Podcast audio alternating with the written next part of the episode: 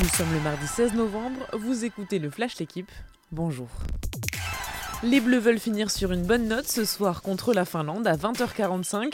Rencontre sans réel enjeu pour les tricolores puisqu'ils sont déjà qualifiés pour la Coupe du Monde 2022 grâce à leur très large victoire contre le Kazakhstan. Mais l'équipe de France veut s'appliquer pour son dernier match de l'année. Deschamps ne devrait pas toucher à son schéma tactique mais pourrait relancer Lucas Digne et Benjamin Pavard. En revanche, les Finlandais jouent gros. Ils visent la deuxième place, celle de barragiste, et espèrent se qualifier pour la première fois pour un mondial. Eux non plus ne sont pas encore qualifiés, mais c'est une surprise. Les Italiens devront passer par les barrages.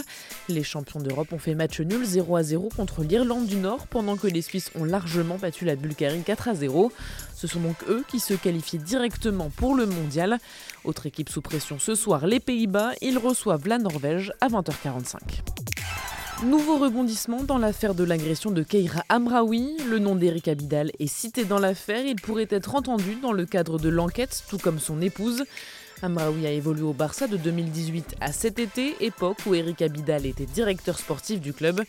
Pour l'instant, l'hypothèse d'une vengeance de l'entourage d'Abidal est seulement une piste parmi d'autres, souligne le parquet de Versailles. La joueuse du PSG a été agressée à coups de barre de fer le 4 novembre.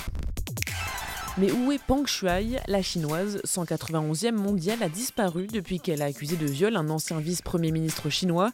C'était le 2 novembre et depuis, l'ancienne numéro 1 mondiale de double n'a plus donné de nouvelles.